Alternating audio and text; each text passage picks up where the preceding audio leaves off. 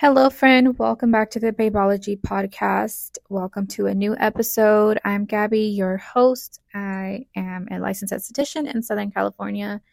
If you're new here, then nice to meet you.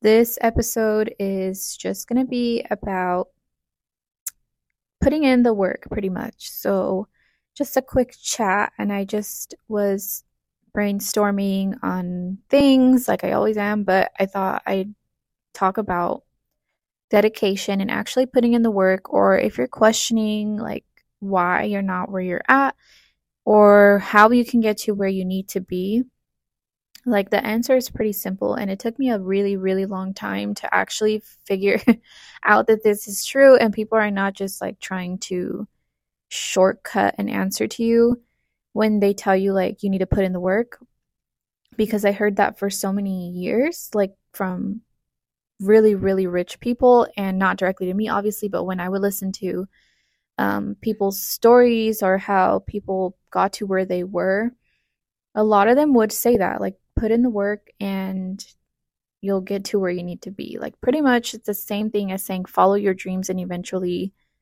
you'll end up where you're supposed to be but that's so vague and i feel like i would get so pissed off when pe- when i would listen to like videos or podcasts or youtubes or whatever and people would be like it's just you need to be consistent and um never give up. But like what the F do you mean never give up? You know, like what do I need to not give up on? Like I wanted more detail. Like what do you mean? Like I need some more like elaborate on that. But it's different for everyone, of course, so they can't what they're going to tell you is not going to work for you because it's not what worked for them. Like something else worked for them because they're probably in a different stage in their life or whatever. But what my point is is that let's say you really want to get better at your work, you really want to grow into opening your own business, you want to grow into growing more clients.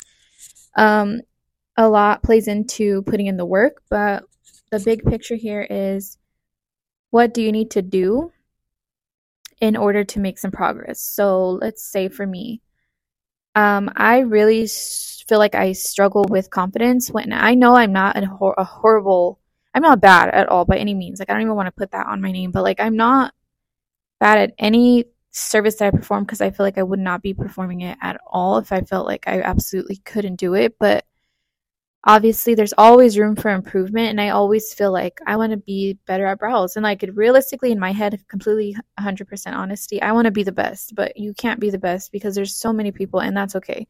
But I want to be the best. I want to be the best at whatever I'm doing and I want to beat what I did yesterday. Like every single service that I do, when I do somebody's brows, um, and I'm focusing on that because that's just my example for now. But when I did somebody's brows yesterday, I'm still thinking about that when I go home. Like I'm taking that home and I'm like, dang, like what should I have done different to like make her eyebrows really look super like clean and just on point. Okay, so like I take so many pictures and I'm like going through the before and afters and I'll look at them like maybe a hundred times throughout the night when I'm home. That's just the way I operate. That's the way my mind works. But that's how I can improve. And that's what I mean by taking those steps, putting in the work. So I'm analyzing and it might not be a good thing to take that home and just overanalyze, but I, it just what I do, I can't help it. So I'll go home, really think about it. And then when I come in and I have a new brow client or like that next brow appointment with that same client, I'm like, okay, like last time I noticed maybe I should clean up a little closer. You know, or you just gain gain the confidence. Like maybe I didn't get as close to her eyebrow shape because I was scared, but let me get a little closer and I know I'm not gonna F it up. You know, so and then half the time, little by little, you look at their pictures over time and you're like, dang, like I really did get better. So it's rare that if you're doing that and you're actually trying to make those progressions and like actually trying to make the improvements like how are you not gonna how are you gonna fail? If you're doing better there's no way to fail if you're trying to do better. So doing those little things every little thing that you can think of even the minor details that's how you're working that is the process. Like that's working towards the bigger picture which is i want to be better. Like if you're telling yourself that well you have to sit back and think like well what do i need to do to get better what what am i what do i need to do so for me for example like i barely made the time. I've been thinking and it's been haunting me for like a month now, but I made the time to come in and do like a set of practice nails on my practice hand and I haven't done that in forever. It's just really relaxing for me. It helps me like get my thoughts together. I can just kind of get into my creative field and like really just play around with the nails. It's not like I'm under pressure. Like the, the hand is not judging me. And I just feel comfortable. Like I just feel like okay, I'm practicing. I'm comfortable. I'm getting to time to myself. Like I got up really early. Um, I came in, but yeah, that's what got me thinking about this because I'm like, wow.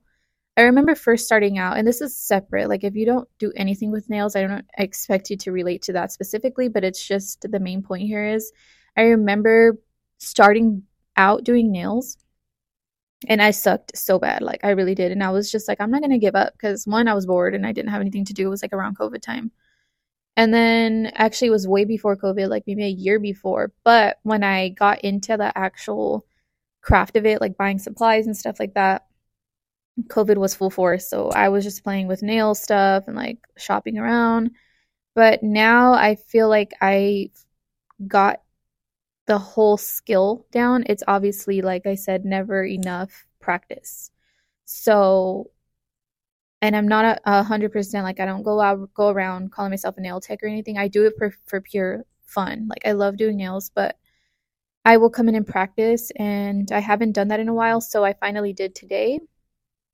And it was just really therapeutic for me. I was really relaxed. I got to just sit into, into my element and like just do what my mind wanted to do. So, and if you enjoy something, that's how it'll be. You'll just enjoy it. It doesn't it doesn't feel like a task. Like I have to make time, go practice brows, or ask someone if I could do brows. Like it's actually supposed to be fun and you should enjoy asking someone to do their brows. You know, like the payment for me obviously is a plus. That's why I have a business, but and I need money for supplies to fund my my habits and my hobby. But the point is it's not supposed to feel like a task. Like if you want to get better and do better and you love what you do, like it's gonna feel exciting and uncomfortable at the same time because you're like, okay, well, I need to practice. And every time you practice, you get that much better. And always take pictures of what you're working on and, you know, all your clients and stuff like that. Like, always do before and after. That was the mistake I used to make a lot when I was just starting out with makeup. I would not take before and after pictures. And I mean, I was like super young. I didn't really care to because my, our phones back then were like shitty. I didn't have a great camera on my phone. And um, it was like way back in the first iPhone days. So yeah, like the camera was piece of crap. And you would pretty much have to buy like a professional camera to get the before and after uh, results that you wanted. And I just wasn't about to do that. I didn't have the money for that. So I would just, I don't know, like I would just hope that for the next client I would get better. Like I don't really know how that, I just love doing makeup. So I don't know how that whole thing got me better and better. But I feel like just doing the actual thing, doing makeup, was fun for me. So I just did it and I just in my mind was like I need to make sure it's her wedding day, like I need to make sure she looks good, you know. So anyway, back to the point is just yeah, if you want to do something and you want to get better at that something, then you have to put in the work. Like if you want to buy a freaking wax warmer, save up your money. If you're working full time or part time, save up some money to buy your wax warmer. Like, don't just say you can't afford it, just put some money away, even if it's $5 eventually you can buy your wax warmer. Um, if you feel like you want to, you know, like get into a different field, like you're in, um, you know, like you do facials, but you want to learn how to do waxing, then do some research. Like, who can you ask? Who can teach you? And if you can't afford to do trainings and stuff like that, like you really want to learn something, but you can't do trainings, like go on YouTube. I know a lot of people trash YouTube for learning, but I think I've said this before, but just do your research. That that's never gonna hurt. There's a lot of free resources. Um, if you want to get into skin, like lately, I have also I've just been getting really deep into my field, and like I really am just. I wake up and think about work, and I go to sleep thinking about my work because I just love it that much, and it's so weird. Like I've gotten so obsessed with it, but I just can't put enough of my my emotions and like dedication into this because I wanted to just bloom into something that I've always dreamed of. So when you want it enough and I and it's hit me because I do have the business to maintain, but like I have no choice. And that's sometimes what it takes. You like have no choice, but sometimes you just want something enough and you're tired of not doing it or not having that thing that you're going to do whatever it takes. And that's what people say. Like, I would hear always, and it just all hits me because I'm like, wow, like it's true. If you really want something, like you have to stay hungry. That's what the topic should be called stay hungry. Like, never settle, always do. And I, not to say that you should never be content, but never be complacent. I hate the word complacent because it just sounds like laziness, but that's not what I'm talking about whatsoever. You could be the hardest worker and be fine with where you're at. But why not do anything that you can to grow? And you, some people can't because they don't have the time or the extra wiggle room to to fit in those things or you just feel exhausted. And um, there's also a time where you need to not bring yourself out. Like sometimes I will block off days of work and I will not take clients because I just need to reset my mind and like hang out with my family but there's times where I'm like, all right, you know what? I'm wasting time and I could be putting in work, especially if I have a free moment and I'm sitting on the couch like eating an ice cream. Those are the times where I'm like, no, I, I need to like get into something productive. So that's the way my mind works. I don't know if any of that made sense, but pretty much if you want something, put the work in. If you have a free weekend day and you wish that you could learn a skill, use that weekend day to research, do your homework, write notes, draw it out, like map it out, brainstorm, write your goals, like whatever it takes for you to get started, just start. And one thing I can't stand is people who say I wish I could or I I can't or like I really want to, like why then don't say it like just go ahead and do something like start. There's no reason why you cannot start. It doesn't always include money. That's not true. It doesn't always have to cost.